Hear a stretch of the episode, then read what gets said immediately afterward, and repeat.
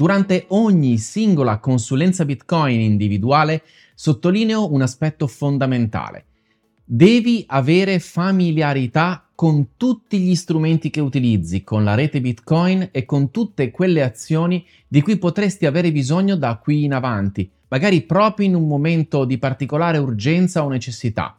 Quando ci si ritrova a dover movimentare fondi, dover ricevere, intervenire rapidamente, è necessario avere già familiarità con quegli strumenti e con quelle azioni. Sembra un concetto banale, ma tutti siamo cresciuti in un sistema bancario, facendo magari assegni o bonifici o pagamenti con carta di credito e abbiamo un'estrema familiarità con quel sistema, con quegli strumenti. Quando ci troviamo invece a fare attività con Bitcoin, Molto molto spesso ci predisponiamo a ricevere per esempio fondi senza mai avere la dimestichezza con il fare transazioni, con l'inviare fondi. E questo è uno dei problemi che poi nel momento in cui c'è bisogno può portare le persone a fare errori o avere problemi importanti. Insomma, è necessario avere realmente familiarità con quella che è l'operatività e fin tanto che non ti senti totalmente a tuo agio con quelle operazioni, il mio suggerimento è di non trasferire fondi sul tuo portafoglio.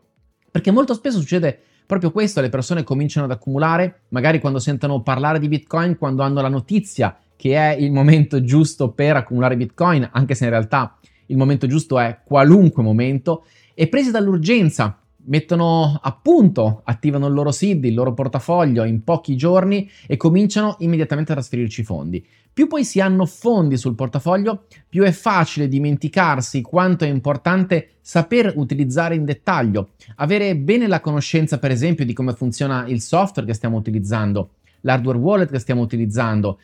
Aver verificato, per esempio, cancellando e ripristinando il SID, di avere effettivamente il controllo del proprio portafoglio. Insomma, quelle operazioni che sono ordinarie e che spesso non facciamo se stiamo semplicemente accumulando, sono quelle operazioni più importanti che dobbiamo abituarci a fare prima di cominciare a riempire il nostro portafoglio. La familiarità è tutto, perché ti dà la possibilità di essere pronto a qualunque evenienza e di aver fatto abbastanza esperienza per vedere quali sono le criticità i potenziali problemi degli strumenti che stai utilizzando, per capire esattamente come funzionano. Se succedesse per esempio che il tuo hardware wallet si guastasse, saresti in grado di ripristinare correttamente anche su un altro dispositivo il tuo portafoglio? Nel momento in cui hai la responsabilità dei tuoi fondi e nel caso di Bitcoin della self-custody sostanzialmente sempre, in qualsiasi occasione, devi saper gestire la situazione proprio per non trovarti in condizioni di urgenza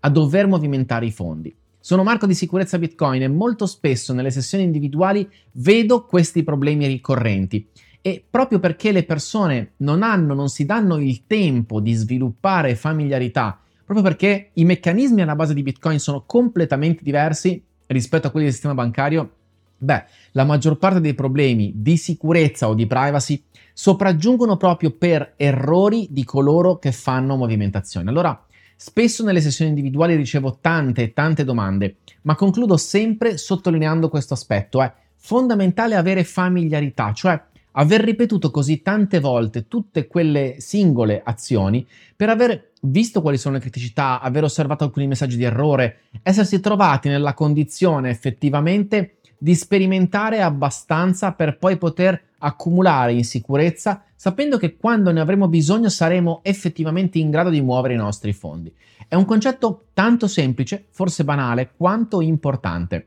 Bitcoin ha un, eh, una struttura tecnologica complessa per la maggior parte delle persone che non hanno dimestichezza con l'informatica, che non hanno approfondito abbastanza. E anche se è verissimo che abbiamo tutto il tempo perché attraverso gli anni ci troveremo molto facilmente a dover cambiare portafoglio, magari a rifare il SID, magari a cambiare hardware wallet, quindi comunque a ricominciare da capo. Il mio suggerimento, proprio quando ricominciamo o quando cominciamo per la prima volta, è mettere una piccola quantità di fondi in modalità self-custody su un nuovo portafoglio e fare tante transazioni. Invia e ricevi, dico spesso alle persone, puoi inviare a te stesso una transazione, quindi scegliere di ricevere fondi, prendere uno dei tuoi indirizzi e poi usarlo per inviare fondi dal tuo portafoglio direttamente a te stesso. In questo modo, con una singola transazione, fai esperienza di come si invia e vedrai i tuoi fondi poi tornare al portafoglio. È vero che utilizziamo, spendiamo delle fee ogni volta che facciamo un'operazione, ma il fatto periodicamente, come già ti ho suggerito in altri video, di fare una transazione magari ogni sei mesi, una volta l'anno, oltre a quelle iniziali per capire come funziona il tutto, ti dà la possibilità di sapere di avere il controllo e di continuare a coltivare quella familiarità che per esempio devi avere aggiornando il software periodicamente del tuo hardware wallet, rendendoti conto di quali sono eventuali messaggi di errore, di come magari ad esempio, quando cambiano le condizioni di mercato, quando per esempio, come in questo momento in cui registro il video, le fee di rete aumentano a dismisura, è importante che tu sappia come impostare correttamente una transazione. Cosa succede quando, per esempio, ci si ritrova a inviare dei fondi e la transazione rimane in attesa per giorni o settimane? Insomma, devi cercare di sviluppare una competenza solida e una familiarità, ripeto ancora una volta questo termine, proprio quando non ne hai bisogno. E molto spesso le persone, gli hodler, ricevono, ricevono, ricevono e raramente inviano non hanno occasione di sapere come prepararsi, per esempio, a vendere, non hanno sperimentato come ripristinare un seed sullo stesso hardware wallet o su un altro hardware wallet, non sanno magari se il loro account su un exchange è ancora pronto per permettere loro di cambiare i bitcoin nuovamente in fiat se mai dovessero averne bisogno. Ed è chiaro che non sentiamo quel senso di urgenza finché non ci troviamo nella situazione in cui dobbiamo farlo, ma il punto di questo video è proprio questo. Solo se ti prepari sarai veramente in grado di gestire in privacy e sicurezza qualunque situazione quando effettivamente ne avrai bisogno. Non è sufficiente acquistare e mettere da parte, devi saper gestire al meglio i tuoi strumenti. Strumenti che cambiano nel tempo, strumenti che vengono aggiornati, software che vengono aggiornati e quindi funzionalità che cambiano costantemente.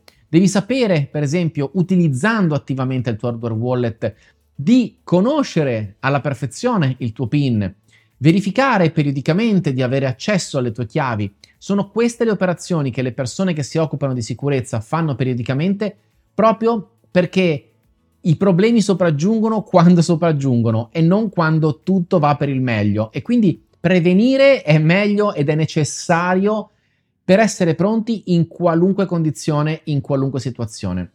Raramente le persone pensano prima a cosa potrebbe succedere, raramente le persone si preparano in anticipo, ma se lavoriamo per una bassa preferenza temporale, se come bitcoiner accumuliamo e posticipiamo il piacere e il beneficio nella gestione del nostro denaro, beh, dovremmo imparare a prevenire qualunque situazione anche avendo ben consapevolezza di come gestire al meglio i nostri strumenti. Questo video penso che sia uno dei più importanti e anche se il concetto è estremamente semplice, può fare davvero la differenza, per questo continuerò a ripeterlo anche in ogni singola consulenza individuale. Sono Marco di Sicurezza Bitcoin, alla prossima su questo canale.